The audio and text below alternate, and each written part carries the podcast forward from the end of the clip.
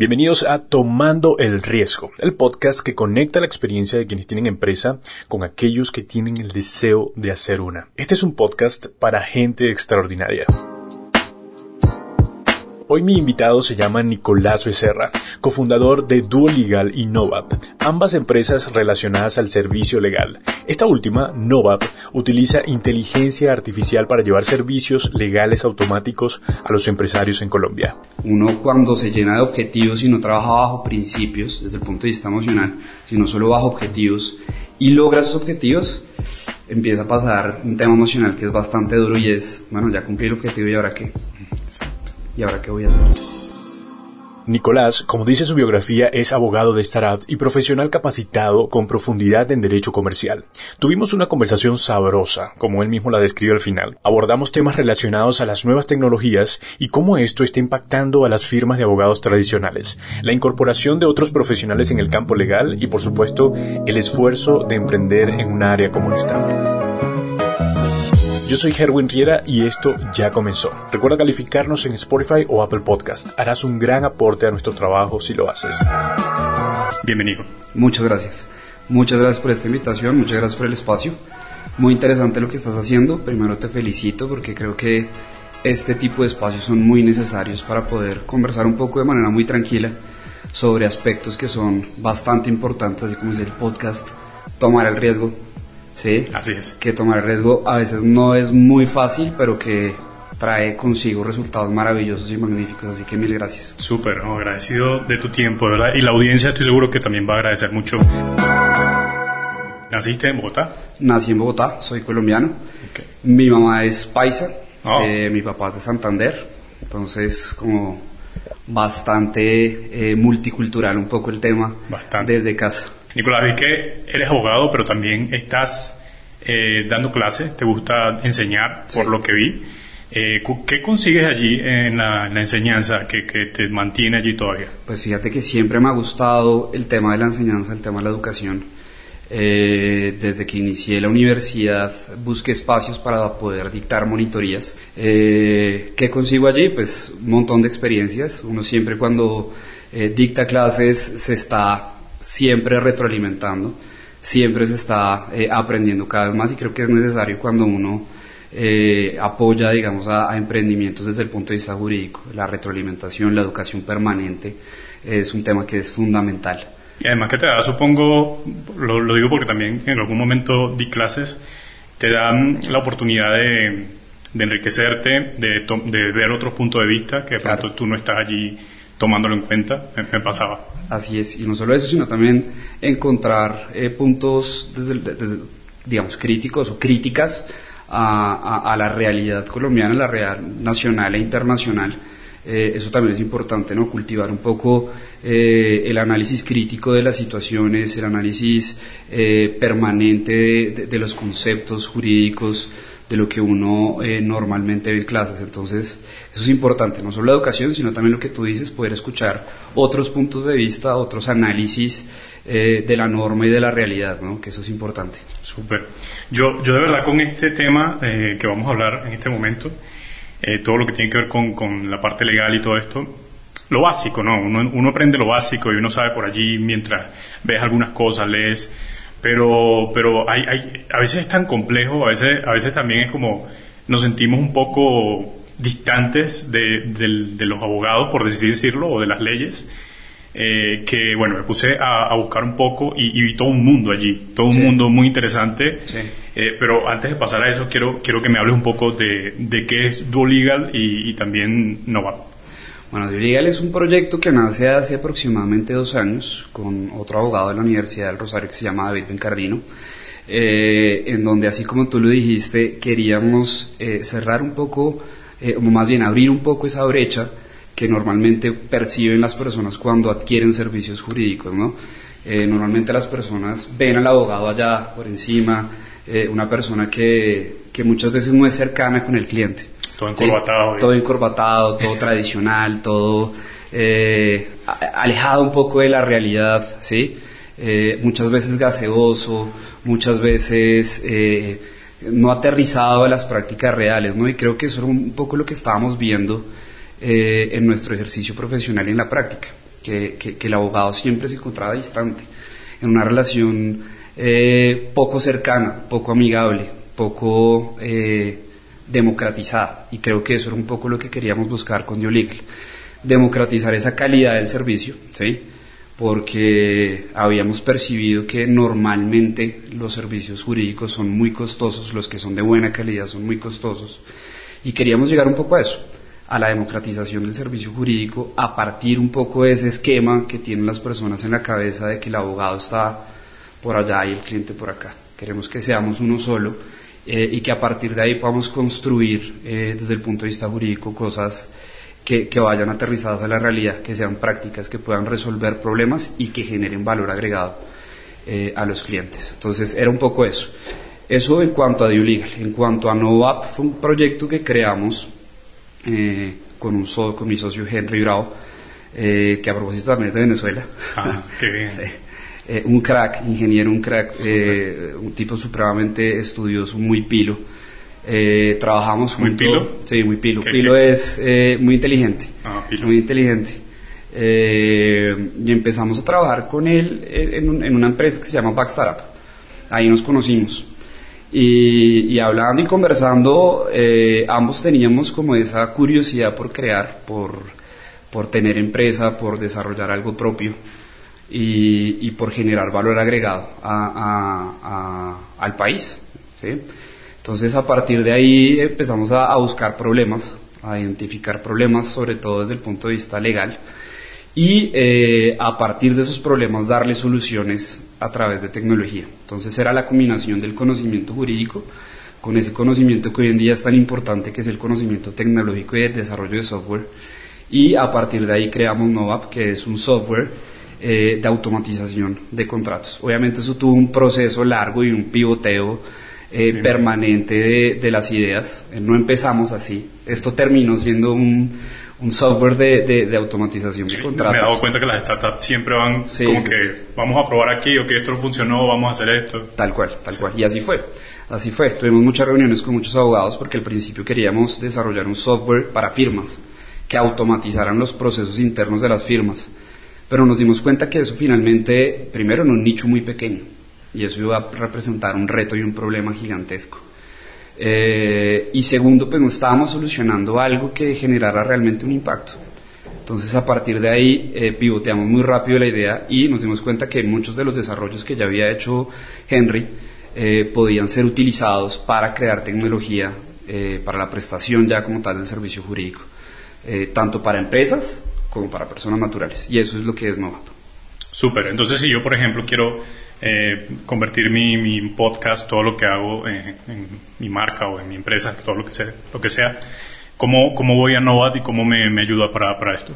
Pues mira, en Novap eh, te puede ayudar desde el proceso de inicio hasta, hasta digamos, la liquidación a través de, de servicios legales automáticos. Entonces eh, la idea de Novap es que la persona pueda inclusive constituir su empresa de manera automática y de manera muy rápida, Eh, sin la necesidad de la intervención de tantas personas, bien, a través de tecnología, por supuesto, eh, y a partir de allí puedes conseguir, por supuesto, los primeros documentos, que son los documentos que normalmente requieren las empresas, temas de términos y condiciones, temas de políticas y protección y tratamiento de datos personales, los primeros contratos laborales de, de las personas que muy seguramente eh, vas a empezar a contratar, bien, los contratos con tus clientes y así sucesivamente, digamos, todo el esquema jurídico Eh, que puede tener una empresa. Entonces así te podría ayudar eh, Novap, siempre de la mano de tecnología, que es lo que obviamente primero reduce costos y segundo reduce tiempo. Eso es básicamente lo que, lo que podría ayudarte eh, Novap. Qué bien, me, me encanta porque de verdad eh, de, estoy en eso, en serio, estoy por, por, por hacer todo esto de mi negocio. Buenísimo. Y... Eh, bueno, ya es, solo que no lo he formalizado. Sí, sí, sí. Pero este, ha sido como que un tema, eh, yo no sé si es que produce flojera a veces hacer todo eso en, con tantos procesos, pero creo que cuando empecé a leer sobre, sobre Novap y todo esto, dije, Dios mío, esto, esto es lo que necesitaba. Sí, sí, sí, sí, sí por total. Supuesto, por supuesto. Y es un tema súper complejo. Cuando las, las personas empiezan a ra- arrancar... Eh, con la creación de una empresa empiezan a encontrarse con una cantidad de servicios que a la larga son aburridores, ¿no? Es decir, la, la mayoría de las personas, si seamos honestos, no contratan un servicio jurídico por gusto. Exacto. Igual los servicios contables, normalmente las personas no contratan los servicios contables por gusto, los contratan porque es una necesidad eh, evidente para las empresas. Y, y Novap también pretende eso, como, como eh, acortar un poquito esa brecha de, de es que el servicio jurídico, qué mierda, ¿sí? Qué pereza. Sí. ¿Sí? Y es un poco también el reto que, que nos encontramos los abogados hoy en día, porque pues seamos sinceros, muchas veces lo que uno vende es, es aburrido, ¿sí? y, y la gente lo ve como una mierda, pero, pero hay que mostrarlo de una forma diferente, y, y creo que parte también de la base es cerrar un poquito esas brechas y esas distancias que uno puede encontrar entre el abogado y el cliente. Y eso lo hace la tecnología, además, además para eso es la tecnología. Súper. También para hacerlo más fácil, para hacerlo más visualmente, con una experiencia de usuario mucho más sencilla, mucho más cómoda, eh, en, en síntesis democratizarlo. Es que seamos sinceros, hoy en día el servicio jurídico es eh, en muchas ocasiones es un servicio que no está democratizado, que no está al acceso de todos, ¿sí? Y eso también pretende hacerlo tanto Novap como Due-Legal, que digamos, digamos Novap tiene ese respaldo atrás, que es Due-Legal, que es la firma un poco más tradicional, pero siempre bajo la base del New Law, una firma New Law, que se presenta bajo otros esquemas. ¿Bien? Súper. ¿Y cuál ha sido, eh, Nicolás, el crecimiento que han tenido? Háblame un poco, si puedes, de números para entender un poco cuán, cuánto han crecido tanto con Due-Legal o también Novap. Bueno, pues digamos que como todo arrancamos desde cero. Eh, David y yo en Due-Legal arrancamos trabajando, que es, digamos, un, hay, hay, yo creo que no, a mí no me gustan las verdades absolutas, por supuesto. Hay diferentes formas de crear empresa, mm. pero una de las formas, y fue la que nos sirvió a nosotros, fue crear empresa teniendo trabajo, ¿sí? Porque, digamos, uno de los, de, de, de los mayores temores que tienen las personas al momento de crear empresas es ese, ¿no? La, lo seguro, lo fijo, lo estable, ¿no? Y salirse un poco de esa zona de confort da miedo. Entonces lo hicimos haciendo de manera paulatina, ¿no? Eso no fue un momento a otro. Entonces arrancamos con, con nuestros primeros clientes. Eh, el primer año vendimos muy poco, vendimos muy, muy poquito, vendimos algo así como ochenta millones de pesos. Y, y al día de hoy, eh, pues es, ese número va, se ha convertido en seis equis, siete equis. Super. Entonces, pues eh, eso es un crecimiento exponencial, por supuesto, y que pretendemos que siga creciendo cada vez más, ¿no?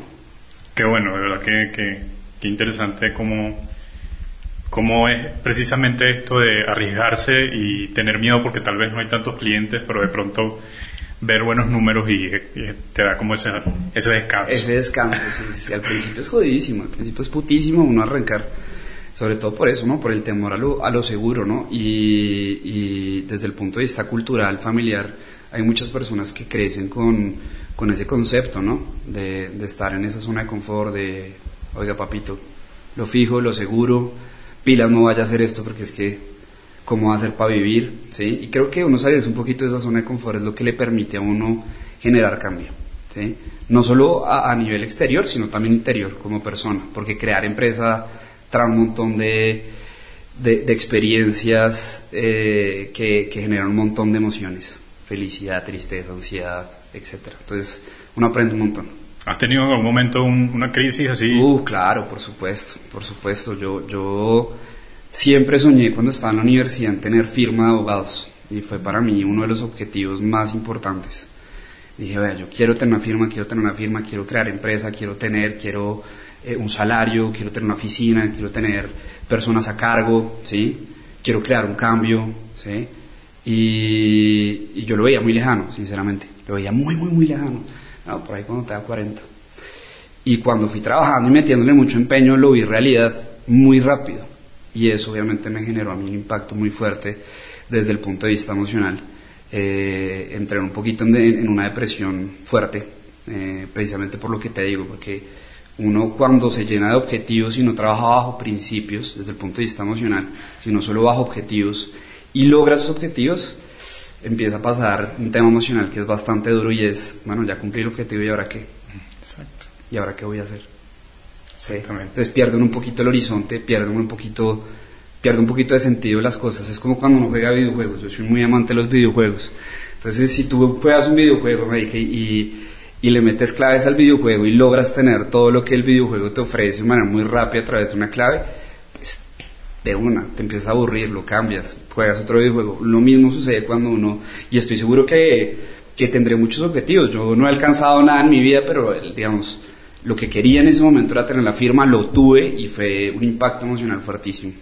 Tienes objetivos, los alcanzas, pero hay algo mucho más grande. ¿Qué, qué de pronto sí. es eso más grande? Bueno, digamos que eh, esto no fue una construcción sola, ¿no? Acá hay un montón de profesionales que, que le ayudan a uno a, a, a recuperar ese horizonte, ¿no? Y, y en, en su momento tuve que pasar por proceso psicológico para que un profesional de la psicología con terapia me ayudara a evidenciar eso que me estaba sucediendo, porque yo al principio no entendía. Yo decía, güey, puta, ¿qué tengo? Me siento del culo. Qué duro. Y no sé qué hacer. Sí, entonces un profesional de la, de la salud me dijo, mi hermano, usted lo que tiene es esto, usted lo que está trabajando es bajo objetivos, y pues finalmente los objetivos no son, eh, no son de todo satisfactorios, porque si vos lo cumples, pues, claro. ¿Qué más? Entonces, eh, eso que va más allá es, es, es la felicidad, es poder compartir con la familia, es poder compartir con los amigos, es entender que la vida no es solo lograr un objetivo, que el objetivo hace parte de la vida, sí, pero no es el, el, el, el último fin que uno tiene que estar buscando, ¿no? Eh, y ahí empiezan a salir principios que uno tiene que tomar como, como, como fundamento. Yo soy católico y, y me apego mucho a Dios en ese sentido, y creo que el amor de Dios es mucho más importante que conseguir cosas materiales, eh, personalmente, ¿no? Esto es una opinión muy personal. Cada uno tendrá su objetivo, sí. Cada uno tendrá sus principios y, El y universo, esos móviles, exacto, persona que y esos móviles que, que, que encuentren la vida, pero creo que uno no debe trabajar en su vida o no debe eh, vivir la vida única y exclusivamente bajo objetivos, porque sí genera lo que, lo que te estoy contando, que es un impacto emocional muy fuerte. Pero bueno, digamos, eso hace parte de, de, del emprendimiento, eso hace parte de crear empresa, eso hace parte de salir un poco de la zona de confort. Eso hace parte de lo que, así como lo dice el podcast, tomar el riesgo, ¿bien?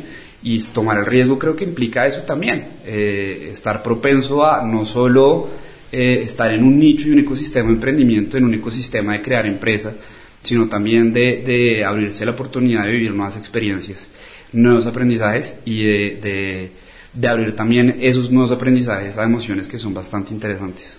Súper.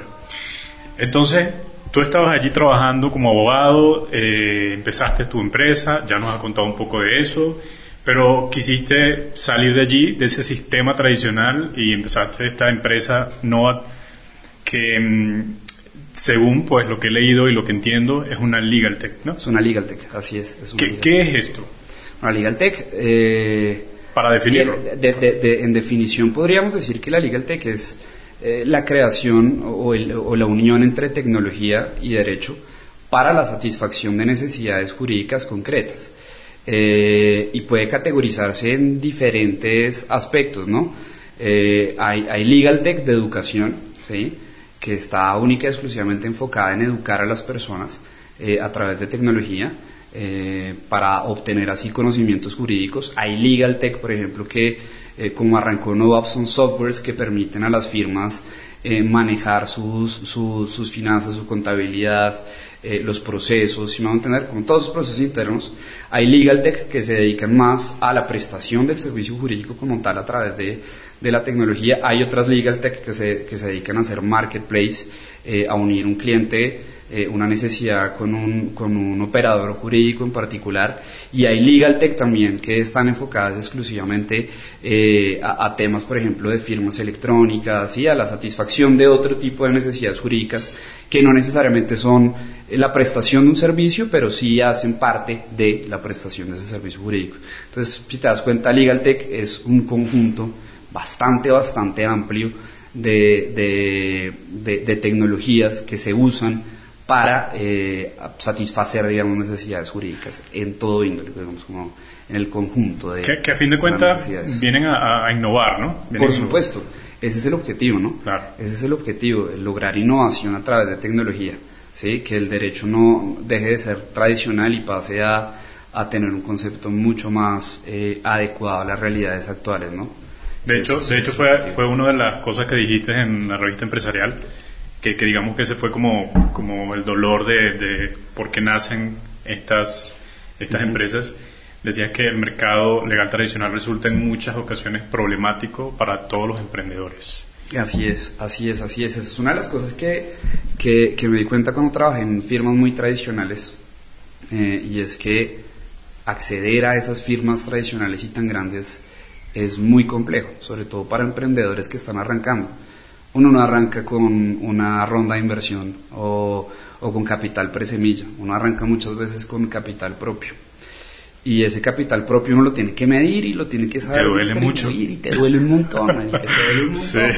Entonces, si, si, si tú vas y hablas con un abogado y el abogado te dice, no, bueno, yo, yo ni por el putas te va a hacer eso por, por lo que tienes, pues te empiezas a encontrar con las primeras barreras, ¿no? Eh, y es un poco eso. El Legal Tech te permite reducir esos costos en la medida en que la tecnología eh, permite precisamente tener una menor intervención humana y en ese orden de ideas reducir esos costos que, que, que repercute precisamente ese servicio legal, ¿no? A ver, yo no quiero criticar a las firmas tradicionales, obviamente tengo muchos amigos que trabajan en firmas tradicionales, conozco socios de firmas muy grandes y los respeto un montón, pero es un, es un problema para las personas que no son grandes empresas, ¿sí? O que son medianas. Las empresas pequeñas, los microempresarios o los emprendedores muchas veces no tienen ese capital y eso se convierte en una barrera gigantesca. Y eso hay que empezar a reducirlo, no solo con Legal Tech, sino también con firmas de abogados que se dediquen a cerrar esa brecha, que también es Due-Legal, ¿no? Due-Legal busca eso también. Due-Legal busca eh, cerrar también un poco esa brecha entre, entre el usuario eh, y la firma de abogados en la medida en que los precios no siempre tienen que ser muy altos. Y los precios tienen que estar ajustados a el, el estado en el cual se encuentra la persona. Yo no le puedo cobrar lo mismo a una empresa gigantesca que a, una, que a, un, que a un empresario, que a un emprendedor, ¿no? Claro. Es un poco eso. Y creo que, que no sé, uno se va adaptando a todo lo que lo nuevo que, que viene, eh, e incluso la experiencia del usuario hoy día en el campo legal está cambiando y creo que eso, creo que eso es irreversible. O sea, por supuesto. Cómo estas empresas tradicionales de alguna forma van a tener que adaptarse en algún momento. Y lo están haciendo, ¿sabes? Están, están generando un esfuerzo grande por adaptarse. Cada vez veo más que firmas grandes y tradicionales buscan eh, personas dedicadas a legal design, diseñadores gráficos que intenten en la medida de lo posible hacer esos contratos un poco más amigables a las personas. ¿No te ha pasado que te llega un contrato y son puta veinte páginas y uno dice... aburrido. Ni pal putas me leo eso. Y no lo entiendes además. Porque no además nada. De que es largo no entiendes un yo, yo, lo, yo lo empiezo a leer y ah, ok, sí, ok, firmado. Firmado, no, ya. No lo entiendes, es largo, aburrido. Joder, sí. Para eso es el legal design. Para que la gente empiece a, a, a producir contratos que cubran, digamos, los riesgos jurídicos, pero que también sean bajo un lenguaje comprensivo, ¿sí? Que sean cortos y que no sean eh, bajo, una, bajo un concepto de eternidad. Ya, ya no estamos en, en ya estamos en el, en el dos mil veintidós, carajo. Tenemos que empezar a cambiar ese esquema. Tenemos que, como abogados, empezar a generar un cambio desde el punto de vista de la producción jurídica. No es posible que sigamos generando contratos de cincuenta, sesenta páginas, por supuesto. Hay transacciones económicas que son bastante, bastante grandes y que requieren de ese tipo de contratos. Pero, pero Nicolás, no todo el tiempo. Corrígeme, depende también de, lo, de, de cómo se vea o que lo, el trabajo que esté haciendo el abogado. Si cobra... Si está cobrando por, por tiempo, sí. Supongo que un contrato claro. De esa magnitud está bien. Claro, claro. Y eso, a eso va también un poquito el concepto de New Law. Ajá. A eso va un poquito el concepto de New Law. Porque las firmas tradicionales normalmente lo que hacen es cobrarte por horas. Y te desangran. Uh-huh. Te desangran. ¿Sí? Entonces, el, el New Law también va enfocado a eso. No solo a, a, a, a democratizar esos servicios, no solo a, a que el abogado... Eh, como que reduzca esa, esa brecha que existe entre el cliente y el abogado, sino también a, a, a cambiar un poco el esquema de, de, de cobro, porque el esquema de cobro por hora es, resulta en muchas ocasiones ser un problema. ¿Y cómo podría ser? ¿Por, ¿de valor? O sea, como claro. Que le agregue valor al... Exacto, entonces te dan un precio fijo, que te dan un precio fijo por la necesidad en particular que tú tienes. Con eso tú ya sabes cuánto te cobran, no tienes sorpresas, uh-huh. Que es lo que sucede cuando, cuando te cobran por horas. Tú no sabes cuántas horas... Eh, va, va a gastar esa necesidad y al fin y al cabo te sale una factura y son tantas horas. Contrato de novecientas de no, páginas. Exacto, un contrato de dos millones de páginas con, con, con una factura de hora junior, hora senior, hora socio y uno dice, pues puta. Y al final de cuentas, esa mierda no te sirvió para un culo. Sí. Que ese es el otro problema. O sea, que hay que empezar a generar valor agregado. No es un tema de, del que haga el contrato más lindo. Es sí. un tema de quién impacta más al cliente. ¿Sí? Claro. Eh, y es un tema de, de, de, de compliance. ¿Cómo hago para que mis contratos realmente reduzcan los riesgos que se pueden derivar de, del contrato? ¿Sí? Un poco el trabajo de, del abogado también eh, en, en Due-Legal es, es ese. Todas las personas que trabajan en Due-Legal siempre tienen que empezar así. ¿Sí? ¿Cuál, cuál es el, el, el, el pensamiento pesimista? Mm. ¿Qué podría salir mal? Claro. ¿Bien? Y reducir esos riesgos sin necesidad de hacer un contrato de cien páginas, porque eso no sirve un culo. Seamos claro, sinceros. Sí, sí, total. Creo que la innovación va desde cualquier perspectiva y desde cualquier arista. Sí, ¿bien? Es verdad, porque es, si te das cuenta con ese contrato es como, ok, lo... ¿Cuándo se veía un diseñador gráfico en, en Divino. Una firma? O sea, eso es, eso es hermoso. Súper. Y me encantan esos, esos cambios que se están dando desde el punto de vista de, de, del servicio jurídico. Que, que empecemos a, a participar a más profesionales de distintas áreas. Eh, porque eso también cierra esa brecha que, de la que hablamos al principio. Claro. Que el abogado está por acá. No, ¿cuál? no, no, no, no. Estamos todos en la misma línea. Esa jerarquización también es súper aburrida. Qué sí, mamera. Sí, sí, sí. Verdad. Trabajemos con diseñadores, trabajemos con, con ingenieros, ¿bien? De software, trabajemos con tecnología, ¿sí? Trabajemos con comunicadores. Uh-huh. Porque finalmente todos podemos generar algo bonito, algo interesante, que, que genere valor agregado a los empresarios, que genere valor agregado a las startups. Sí, y tal vez esto haya sido también... haya venido eh, desde, desde arriba, ¿no? Por años. Sí, sí, sí. O sea, los abogados han sido prácticamente... Eh, criados de esa forma, por así decirlo. Sí, sí, sí. Entonces sí, tampoco sí. creo que tengan, tengan la culpa no, o la responsabilidad. No, de acuerdo, de acuerdo. Pero de acuerdo. Sí es algo que, que, bueno, que hay que abrirse y estar abierto a esto para, para innovar. Una pausa y regresamos. Al volver de esta pausa hablaremos de Legal Operation, la oportunidad para los desarrolladores en el campo legal, los retos en Latinoamérica con este negocio. Además, Nicolás nos hablará de su relación con las empresas y los valores que lo han hecho crecer como profesional y como empresario. Tomando el Riesgo es un podcast producido por Plural Media. También producimos un podcast llamado Wow Mamá. Así que si hay alguna madre por acá, primero quiero felicitarlas por el Día de las Madres y también felicitarlas por estar por acá porque sé que entonces son mujeres emprendedoras. También quiero invitarlas a que vayan directamente a este podcast porque seguramente van a conseguir herramientas muy interesantes para todo este proceso que están viviendo como madres. Ya sabes, doble u doble u doble u punto wow mamá punto site. Wow se escribe W O W, wow mamá punto site.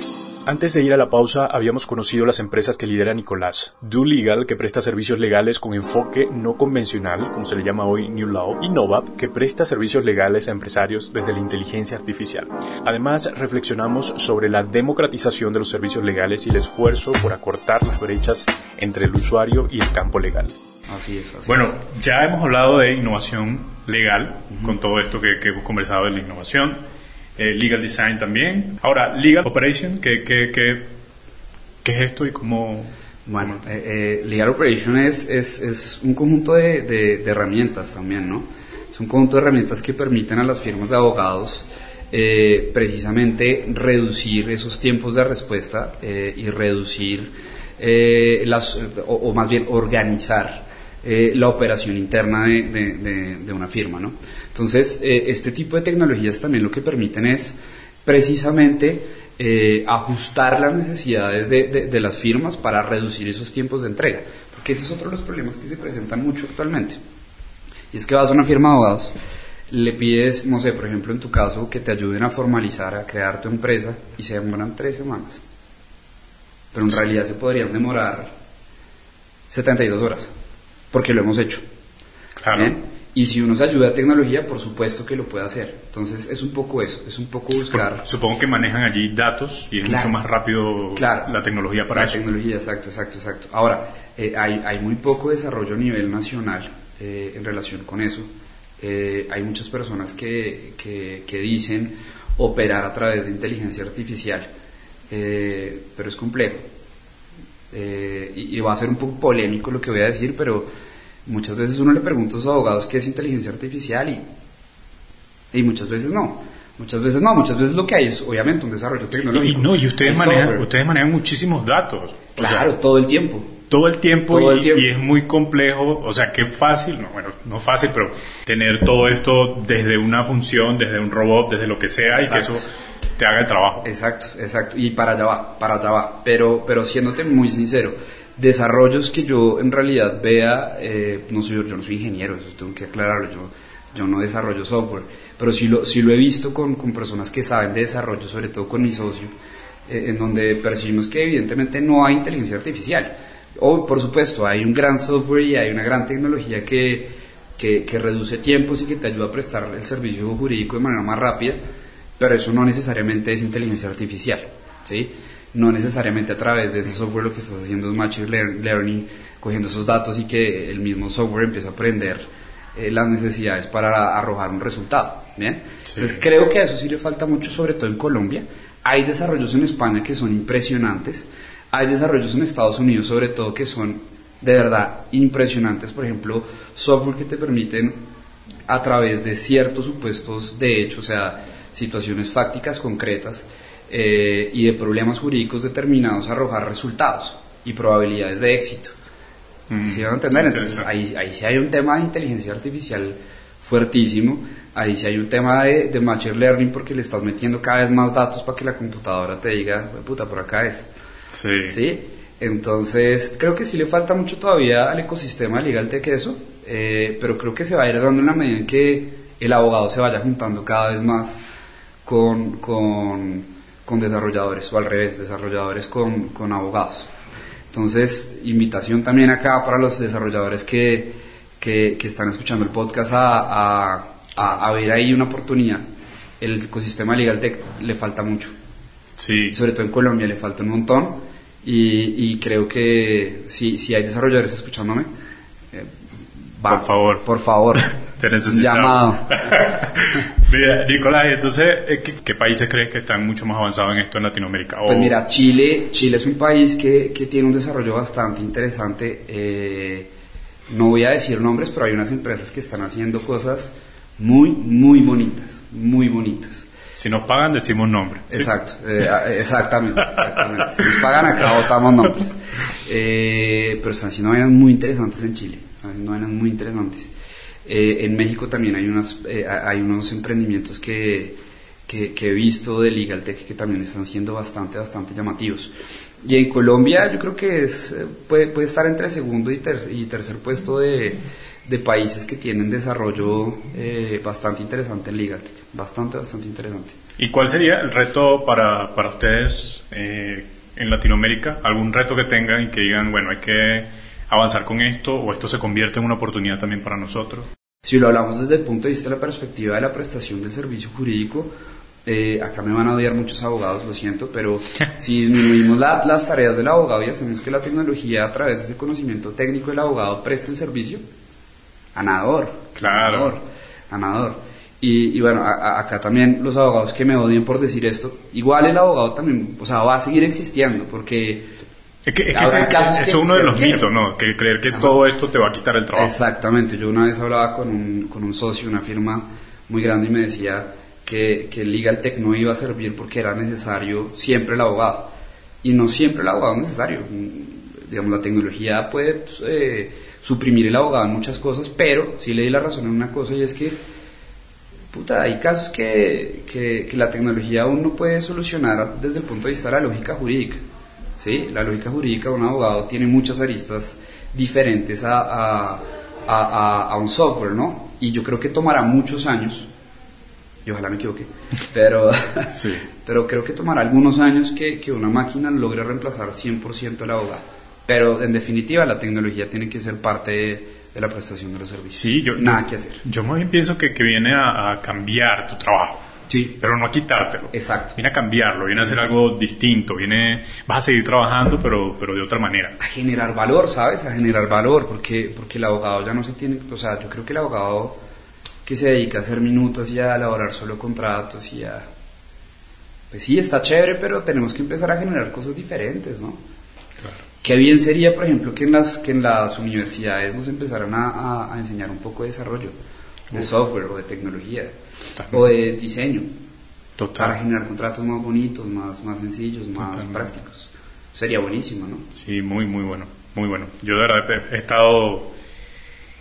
No, no es que me he metido en, el, en la cuestión, ¿no? Pero para hacer este podcast, ahorita las empresas prácticamente todas tienen tecnología, todas están metidas con todos estos desarrolladores. Y he tenido que leer muchas cosas que digo, Dios mío, porque yo nunca aprendí esto. Sí, sí, sí. Nunca sí, lo aprendí, sí. Nunca me lo dieron sí, en la sí, universidad. Sí, sí, yo pienso lo mismo. Sí. Entonces, brutal, Nicolás. Creo que, que tenemos una, una, unas empresas eh, de tu parte muy interesantes y muchas nos gracias. Has dado... incluso consejos muy valiosos a todos los que nos están escuchando. Ahora quiero escuchar un poco, y ya este es el último bloque que vamos a tratar, sobre ti. Háblame si has tenido esta experiencia de emprender hace mucho tiempo, si tú si vienes de una familia emprendedora, ¿cómo, cómo fue tu, tu, tu sí. relación con los negocios desde niño? Sí y sí. Okay. ambas, ambas preguntas, sí. Eh, vengo de una familia emprendedora. Sobre todo la familia Cardona ha sido una familia eh, que desde sus inicios empezó a trabajar eh, con su propia empresa. Ellos son, mi familia Cardona ha trabajado siempre en los textiles, en el diseño de modas, eh, en la venta de paños a, a, a diferentes personas. Eh, y ahí digamos que desde el, de, desde el punto de vista familiar siempre me crié con base en, en, en, esa, en esa perspectiva, ¿no? De crear empresa, de, de, de desarrollar algo propio. Ahora, en cuanto a mí, eh, desde chiquito, desde chiquito siempre he tenido ese gusto por, por crear empresa. Eh, arranqué, arranqué como a los trece, catorce años creando una empresa de, de, de fiestas. Entonces, wow. eh, compré una consola de D J y luces y iba a, fiestas, D J iba a fiestas de quince y cobraba plata y pasaba bueno y, y ganaba plata. Después trabajé en bares. Eh, luego de eso en la universidad empecé a crear empresa, creé una empresa para, para productos de, de, de, de mascotas, nos fue como un culo. Brutal. Luego hice una empresa de, de, de, de relojes de diseño, nos fue como un culo también. Y luego aprendí algo, y es que está bueno que uno cree empresas de cosas que no conoce, pero es mucho más sencillo crear empresas sobre algo que uno ya sabe, que mm. uno ya conoce. Y eh, ahí fue que empecé con el tema de, de Novap, después de, de, estas, de estos emprendimientos fallidos. Bueno, hay más, hay más historias de esas, sí, pero me imagino. No, voy a, no voy a enfatizar. Ya después dije, no, ya, lo que tengo que hacer es coger el conocimiento que, que, que adquirí, el conocimiento que, que tengo de, de la universidad y de la práctica, y empezar a generar algo. Y ahí fue cuando me senté con Henry eh, y Y empezamos a pensar en problemas y a, y a ver cómo le podemos dar solución a partir de tecnología. Luego, con mi socio, eh, David Bicardino, él me llamó un día y me dijo, marica, estoy yo, necesito plata. O sea, estoy muy jodido, necesito plata y, y ¿por qué no nos aliamos? Yo tengo unas ideas, sentémonos y nos tomamos una cerveza y empezamos a pensar en algo. Y al día siguiente ya habíamos comprado el dominio. A mí siempre me ha gustado la tecnología desde chiquito, entonces... le dije, voy a crear la página, me metí en videos de YouTube, aprendí a utilizar WordPress, eh, empecé a aprender sobre eh, WordPress, metí un tema del carajo, plugins, hice la página web me, y le dije, bueno, tenemos que mostrarnos como una, una firma grande, por lo menos que nos crean. Y ahí arrancamos eh, con David trabajando, salíamos a las siete de la noche a nuestro trabajo y terminamos a la una de la mañana dándole a la página web, dándole al, al negocio eh, y, y con contactos, ¿no? Digamos, eh, el logo me lo hizo un primo mío, Antonio, por ahí sí me está viendo, saludos. Obviamente me cobró, pero, pero a un precio muy barato, entonces, y así, así, dándole. Eh, ha sido un proceso obviamente largo, y, y para los que están viendo este podcast también, que tomen el riesgo, ¿no? Es un tema que no es sencillo, que no es fácil, eh, pero es un tema que es muy gratificante.